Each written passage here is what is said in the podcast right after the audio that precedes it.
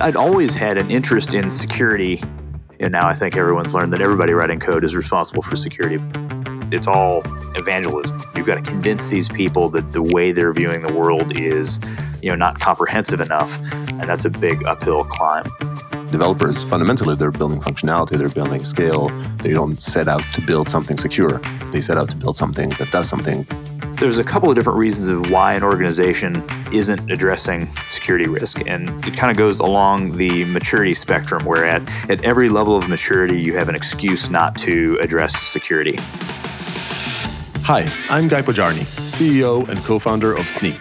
And you're listening to The Secure Developer, a podcast about security for developers, covering security tools and practices you can and should adopt into your development workflow.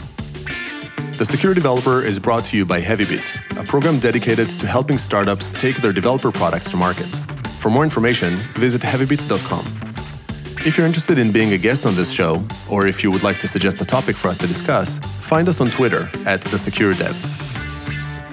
So, hello everybody. Uh, welcome back to the Secure Developer. Thanks for joining us. Today we have a great guest with us. We have Dan Cornell from the Denim Group. Welcome, Dan. Thanks for having me on. It's great to have you join us, Dan, for many, many reasons. And there's a lot of interesting topics I want us to talk about today. But a big kind of starting point for it is that you have been in this world of application security for a long, long stretch. And I'd love to sort of pick your brain and hear a little bit about the evolution of it. So before we dig into it, can you share a little bit about, you know, who you are, what you do, and a little bit of, of your, your background getting into today? Mm-hmm. Uh, yeah, so I'm Dan Cornell. I'm the CTO and one of the founders of Denim Group. Uh, and I'm a software developer by background. Uh, you know, computer science degree, uh, math minor because I was really cool when I was in college, and uh, you know, again, software development. I did a lot of server side Java in the mid to late '90s. Did a lot of uh, you know some early server side .NET stuff in the early 2000s. But really, what I've spent the majority of my time in my career doing over the last 15 years is working to bridge the gap between security teams and development teams you know trying to help organizations understand the risks that they uh, are exposed to because of the software that they're building and, and to help them from a you know systematic standpoint to create a development or development life cycles that let them create secure software reliably. And so I'm a software developer who came into the world of security as opposed to being someone with a more traditional security background, you know, either in, you know, systems administration, network penetration testing or IT audit or something like that.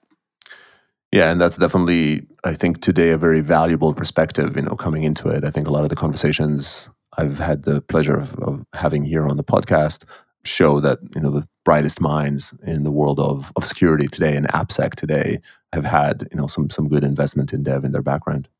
So I guess you know during that time, you know, tell us a little bit about you know your work in application security. You know, over the last you know what is it like fifteen years now? Oh uh, yeah. uh, as you do work, you know, just to to set some context of you know what you've seen. Mm-hmm. So I've, I'd always had an interest in security, even you know going through uh, you know th- through my university education, uh, and after that, you know I followed the stuff that the L0pht folks were doing. Um, again, I was you know, writing e-commerce websites at the time, not mm-hmm. directly responsible for security, or, or, or, so, or so I thought. and now I think everyone's learned that everybody writing code is responsible for security, but that wasn't a primary concern of mine, but it was certainly an interest of mine. But again, my background was in custom software development, you know, running a consulting company that did that or consulting companies that did that. And about 15 years ago, was introduced to uh, John Dickson, who's now uh, also one of the principals at Denim Group. And John's background is much more that of a traditional security guy. He, he came out of the Air Force uh, as the Air Force intelligence officer, information warfare officer, had worked in information risk management, KPMG.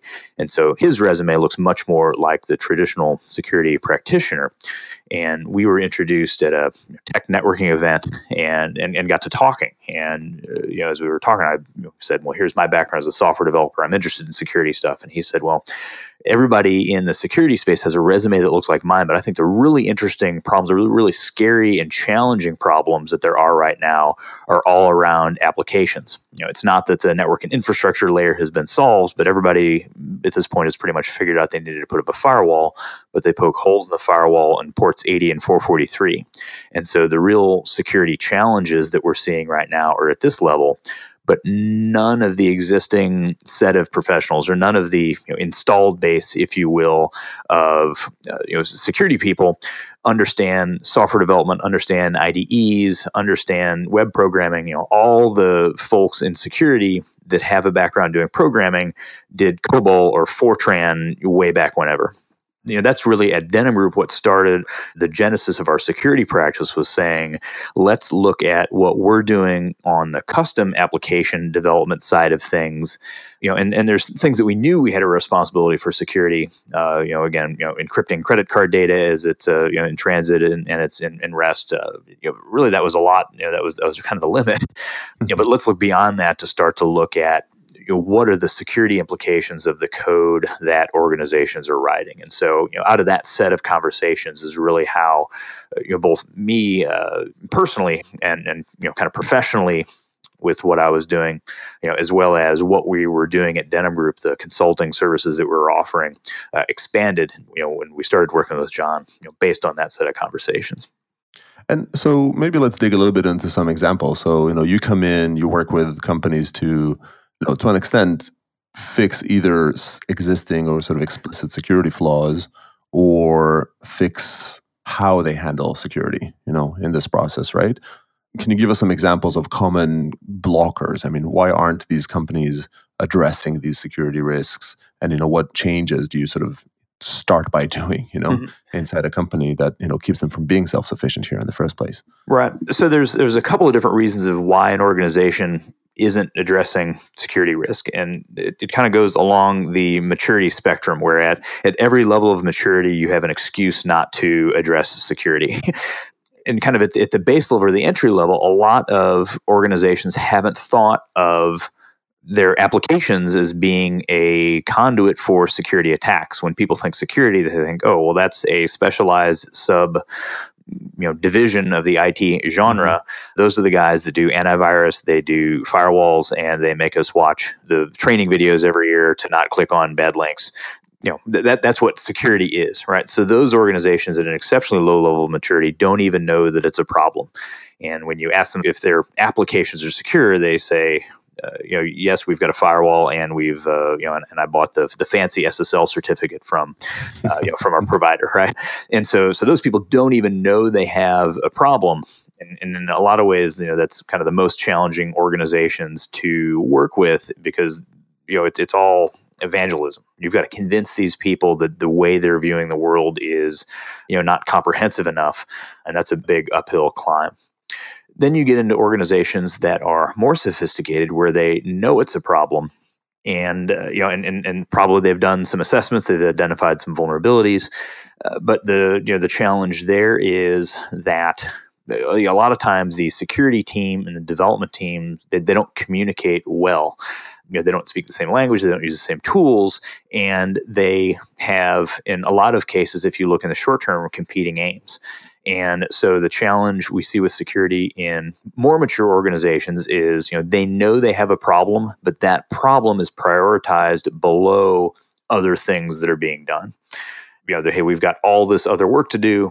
Now you're adding this security stuff on top of that that I, you know, maybe knew I needed to do but didn't really recognize. And so, like I said, at, at, every stage of organization's lifecycle development, they can always find something else to do because security isn't the only thing that organizations need to care about. And I think that's something that a lot of people in the security industry need to wrap their heads around is what they're doing is important uh, and valuable. You know, risk management is a key component of what organizations need to do if they want to survive.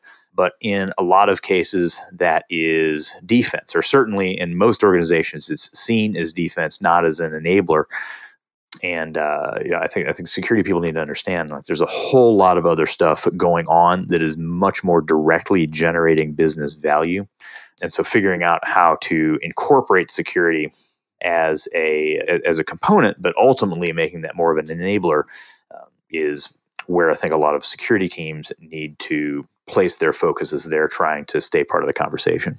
Yeah, absolutely. I talk a lot about why humans make insecure decisions and maybe specifically why developers or security people make insecure decisions. And you know the first bullet in there is around motivations right? It's around you know what is it that you're doing? And developers fundamentally they're building they're building functionality they're building scale and security is a necessity within that but it is not their primary motivation. You know they don't set out to build something secure. They set out to build something that does something. Exactly. And they need it to be secure uh, in that process Right. And we just think career path. If you're, think of your reputation on your team, right? And if your reputation on the team is that guy writes really secure code and he's never met a deadline that he signed up for, uh, versus the guy who, you know, it's, a, you know, hey, that guy is a little bit of a cowboy, but he, you know, but like every time he delivers on time, on target you know which of those two individuals is going to experience greater customer success yeah. just from a competition standpoint the person that uh, can never quite get it done is less valuable in most cases for teams than the person who you know like finds a way to get the job done uh, you know, yeah. and obviously those are two extremes. But if you think of what characteristics or what qualities, uh, what uh, you know, accomplishments are given the the credit uh, and are recognized and are appreciated and rewarded, it's important to see those motivations and the incentive factors that are in place.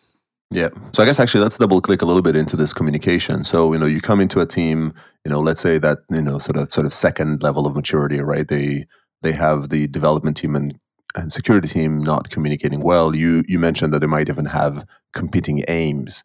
Like what are the different you know aims that you see in those and, and what what are a few types of practices that you try to instill to to help fix that? Mm-hmm. So from the security side, typically the aim or the aim should be let's bring an appropriate level of risk management to what we're doing in the organization so that we're supporting innovation, we're supporting progress, uh, but that we're not putting the organization in a situation where it's too exposed. You know, and there's there's kind of different ways to look at that, but you know that's how I view most security teams is at, at the base level. Let's make sure that we don't do anything that's going to get us breached in an unacceptable way, uh, mm-hmm. and in mm-hmm. a and in a better way. Like let's look at see how by providing this risk management, we can enable the organization to do even better things. Uh, you know, like having a, a net under your tightrope act on the development side, you know, it's, it's, their goal to provide new capabilities, to provide innovation that is going to allow the organization to be successful in the marketplace, to and to provide value to its various stakeholders again in a lot of situations it's the development teams that are saying like we need to go go go because the business told us go go go and security is perceived as being the department of no.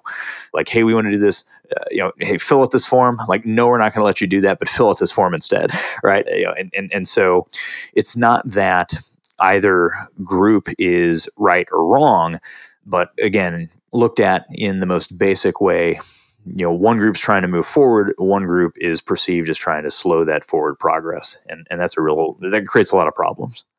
How do we fix that you know? Like what are some sample advice uh, pieces of advice that you give to these organizations or that you work with them on on applying to get them to a better place? The attitude i think in security can change. And it's like improv comedy, where you know, in improv comedy, the way you're not supposed to do that. If somebody says, you know, like, you know, I'm, I'm, I'm a guy who forgot to take my umbrella and there's a rainstorm, and the next person takes over and says, well, no, actually, we're going to do this other thing. uh, you know, in improv comedy, you're supposed to say whatever the other person say, says. You're supposed to say yes and. And so I think the security teams need to be a little bit of improv comedy, where when somebody comes up and says, "I've got this crazy idea where you know we're going to have a website where you don't have to log in, and uh, you, you, it doesn't make you log in, but it's still going to give you access to your account."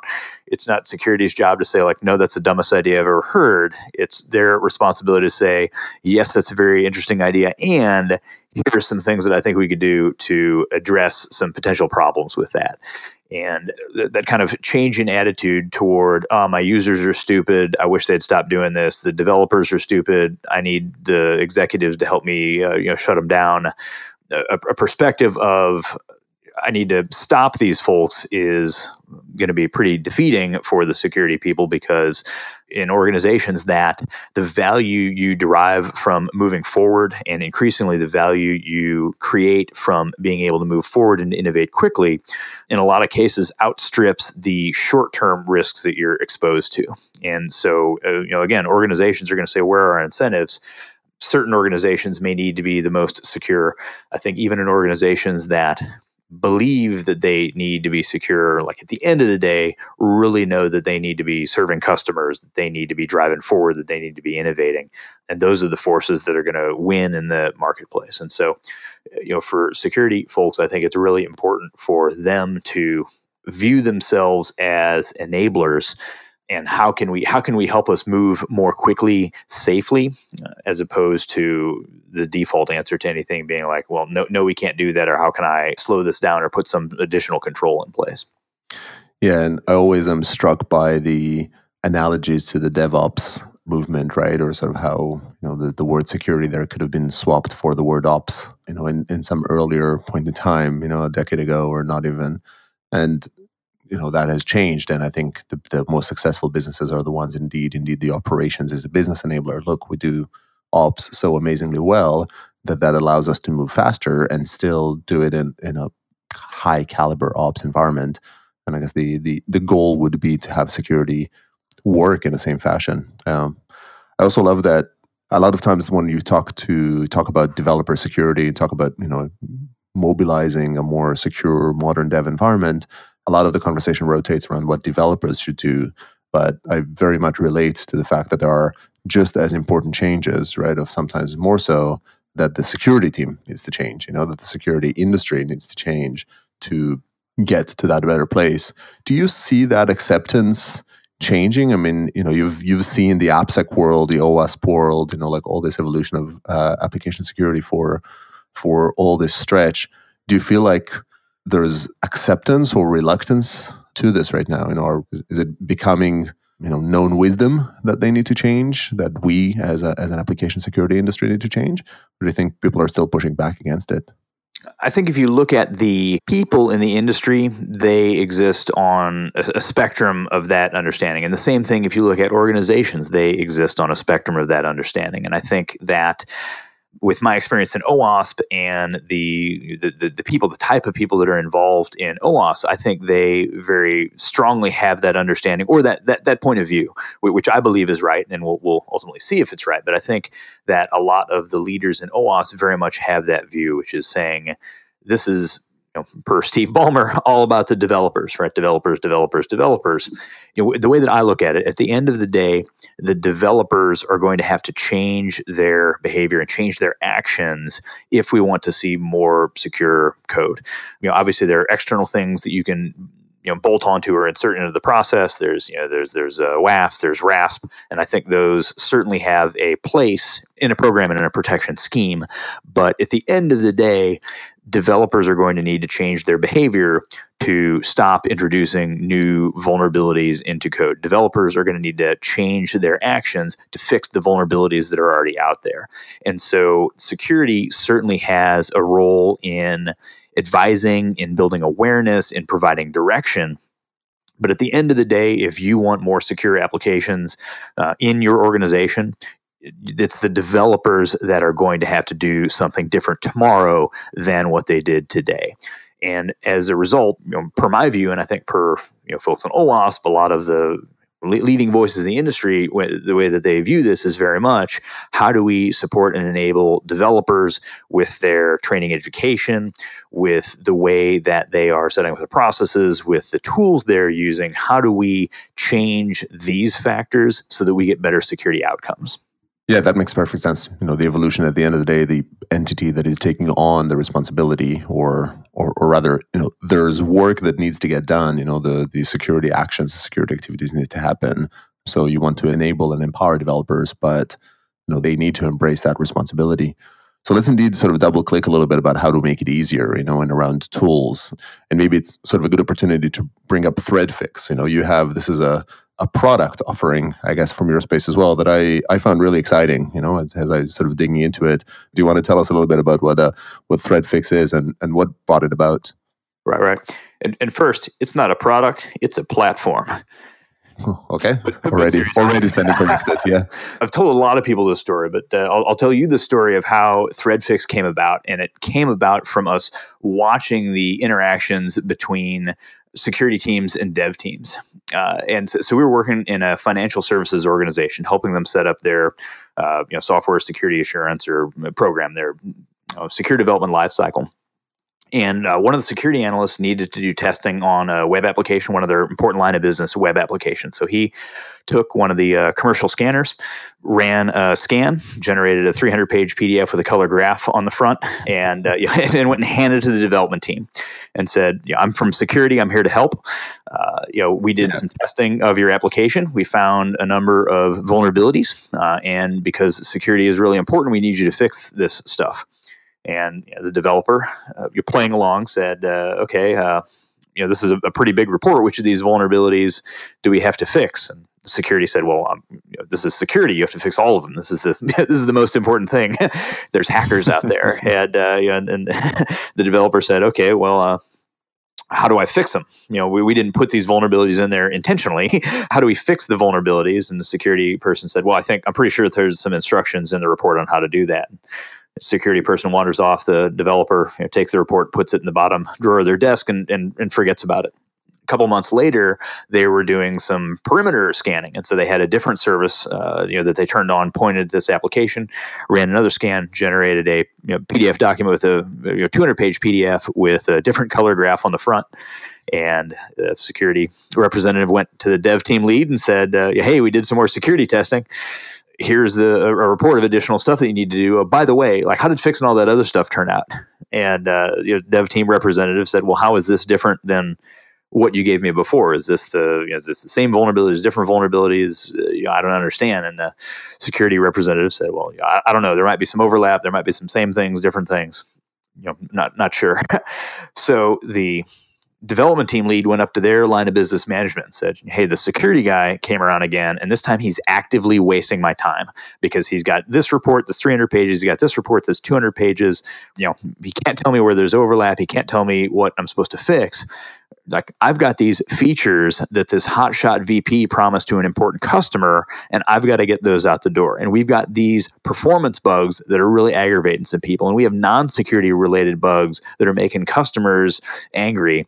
Like, how do I prioritize all of this stuff? And so a rock got dropped from on high on the security team that said, you can't speak to another developer until you can provide them a single list of what needs to be fixed until you can provide a justification for these vulnerabilities of why they need to be fixed rather than we continue implementing these features that we've promised to customers or do other things that we need to do. And you need to provide specific instructions on how to fix these vulnerabilities. Like until you can meet those criteria, you don't have the authorization to speak to another person on a development team. And so, you know, the security representative does what is natural, fires up Excel and starts cutting and pasting the results from the different reports in and trying to deduplicate them. And so we watched this interaction and, and, and a couple things struck us. Like number one, no organization feels like their security team is overstaffed or underworked, or at least I haven't met one. If they if, if you if there's a team out there and you have a job opening, please let me know. I would I would love to be your colleague. All right. So every, so every security team has very limited resources you know, and, and, this is obviously a misuse of these resources. But what, what I also realized and noticed from this was neither of these groups was working in bad faith right? No, nobody was trying to be a jerk. Nobody was trying to you know nobody's playing like crazy politics or anything like that. The security analyst was trying to test the website find vulnerabilities and hopefully get their risk reduced by getting, getting those vulnerabilities resolved right? Like that was that person's job and they were doing it the best that they knew how looking at the development team, you know, it's it's not like they wanted to write code that had security vulnerabilities in it, right? It's not like they're maliciously saying like we're going to show that security guy. Let's see, uh, let's see if we can get ten more SQL injections in our in our application, right? Yeah. But they were doing what they needed to do, which was to you know, build features that allowed for innovation and made customers happy, and to address the most glaring issues that were degrading their customers' experience, you know, performance problems, non-security related bugs drugs and, and whatnot. And so both groups were acting in what they thought were uh, appropriate ways, but the communication pattern was so horrible that neither group is ever going to get anything done. Uh, and they were just destined to be in conflict with one another. And so, you know, watching that interaction and kind of, it was great to have, be you know, a fly on the wall, uh, if you will, to watch these interactions because that showed us a pattern that we saw over and over again in organizations, which is that the security teams and the development teams are speaking different languages. They have, at least in the short term, they have very different motivations and incentives. And the way that they're communicating, you know, because they're using different tools, the way that they're communicating, they're, they're in a lot of cases talking past one another. And so, you know, watching that interaction actually led us to build out ThreadFix uh, you know, to, to say how can we make it easier for on the left side of the equation for security teams to manage all the different stuff that they're doing to identify vulnerabilities, dynamic scanning, static scanning, you know, component lifecycle management, open source vulnerabilities, things of that nature, along with all the manual stuff. But then on the right side of the equation, how do we turn these vulnerabilities that the security team cares about, how do we turn those into software change requests or software defects that the development teams care about?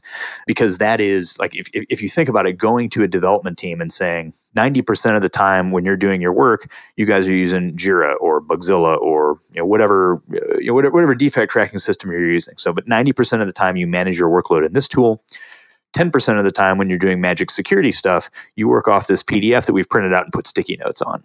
If you take a step back and describe it that way, it's a crazy way to communicate with dev teams, mm-hmm. but but but that's still the way that security communicates with these development teams is hey we're going to do some testing we're going to shoot over a pdf we're going to do some testing we're going to shoot you an excel spreadsheet and we expect you to work down you know through that in order to address these issues that we found and so uh, you know it's it's those data management challenges, but more importantly, the communication challenges that led us to put together ThreadFix. Wow, that's an amazing kind of cautionary tale, and, and you're right. It resonates oh so painfully, you know, when uh, when you hear it. Right, it just sort of happens uh, so often. We see it all often in the world of uh, open source security, where you ask somebody about how do they handle open source vulnerabilities, and you'll get a you know ten minute answer about all the wondrous ways. Well, hopefully, right? In some cases, you get a fairly uh, alarming, like, no, we don't uh, answer. But if you know, if there's good progress, you'd say, you know, I'm we're, we're, finding them here and finding them there and finding them here. And then you ask them, well, so you're finding them there, but how do you handle those vulnerabilities? You know, what do you do next? And suddenly there's like a disastrous story about, you know, multiple triage uh, committees and they fall into these buckets and those buckets into these custom processes you know, of sub sub security team under the top security team. And at the end of the day, the sort of path to remediation is is nowhere near as as good or as concrete as it should be.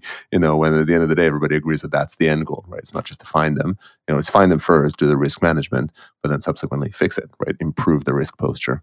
So ThreadFix is kind of aimed for that communication channel. And do you see it like is it a tool that makes the developers smile or the security people or both? You know, who's typically digging in?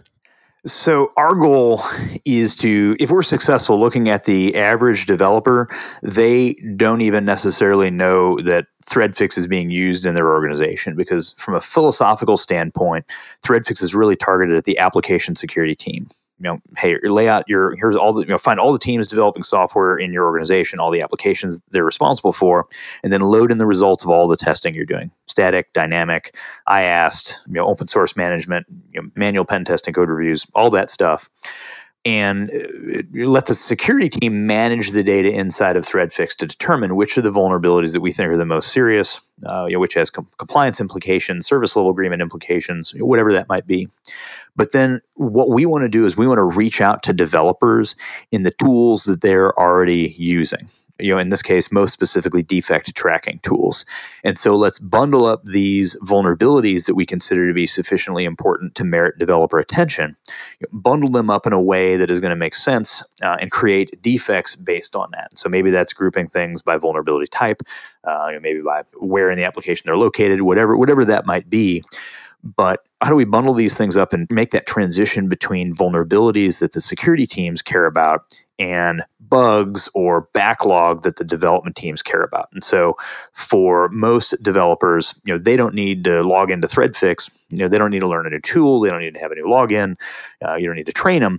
They're just going to get bugs that show up that get assigned to them in their Scrum meeting or you know, whatever meeting tempo that the organization has.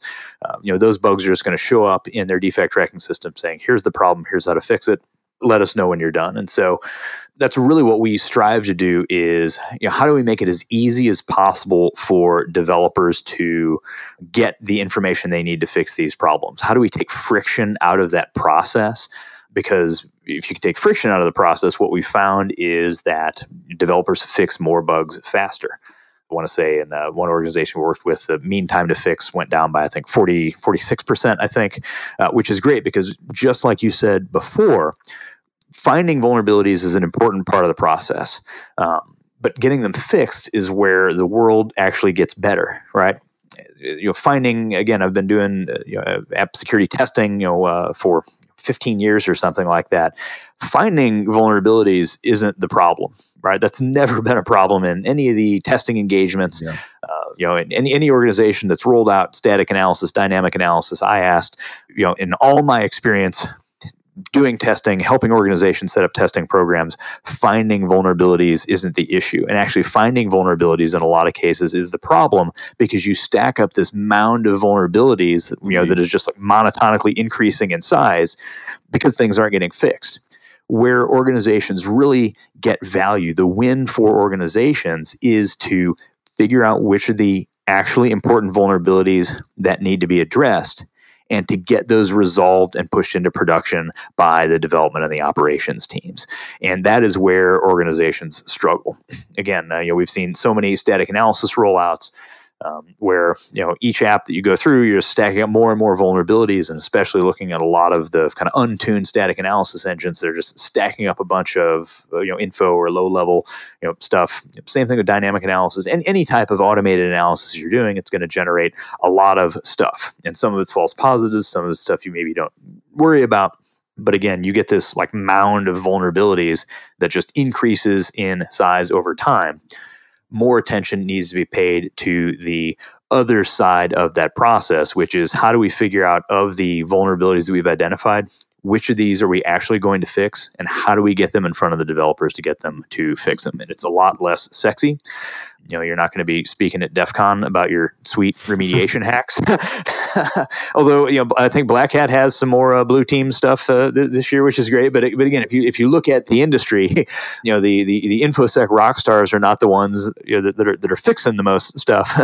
yeah, there's no, there's those hacking the Jeeps and the uh, you know finding a you know whatever breaking into your brain. Uh, exactly right. Yeah, yeah. It, it, it, it's it's not to say that that is not valuable, but that is something that is very discrete. I went in, I did a test, I found this stuff.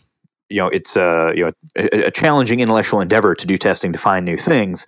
The you know the real challenge comes on the other side where you're fighting with uh, and I'm, I'm going to butcher the quote, but I think Wendy Nather you know, calls like level eight in the OSI model is like politics.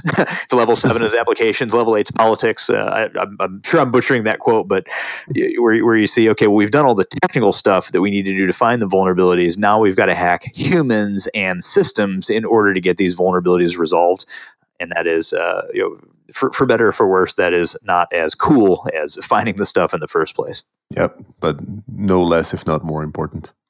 So you know, sounds awesome. If somebody just as a as a subsequent, if somebody wanted to check out ThreadFix and try it out, where uh, where do they go? Then go to threadfix.it, and uh, we've got a, free download trial. And um, the easiest way to get up and running, if you just submit the contact form, we can share with you. We've got a like an Amazon image, uh, given an account number and a region, we can just shoot that over to you, and you spin it up. It's already pre-configured.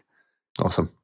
Um, so I think uh, Dan, this has been you know there's like a whole bunch of other questions that I have and all that, but I think we're running a little bit out of time. It's been a really really fascinating conversation around kind of the evolution of not just the sort of the dev to security, but also the security to dev channel. You know, including kind of the start conversation and the and sort of ThreadFix and, and what it represents. And at the end of the day, communication cannot be one way. You know, it has to be uh, it has to be both channels. But we need to adapt and create those communication channels. So awesome conversations and thanks for for sort of sharing your experience. Before I let you uh, disappear here a little bit, I have one question that I like to ask every uh, every guest on the show, which is if you had one sort of pet peeve or top advice uh, that you had around security to to sort of offer a team looking to level up their sort of modern dev security posture, what would your sort of one bit of advice be? I think my pet peeve I don't know if I'd call it a pet peeve, but I, w- one of the things that I think has tremendous promise is this security champions model, where you have certainly a, a, central security team that is providing certain functions, but you start to embed security knowledge into dev teams so that every dev team has, hey, here's the security person I can go talk to if I've got a question about a vulnerability or I've got a question about authentication authorization. I think the model of having this monolithic security group that does everything is destined to you know is, is destined to fail.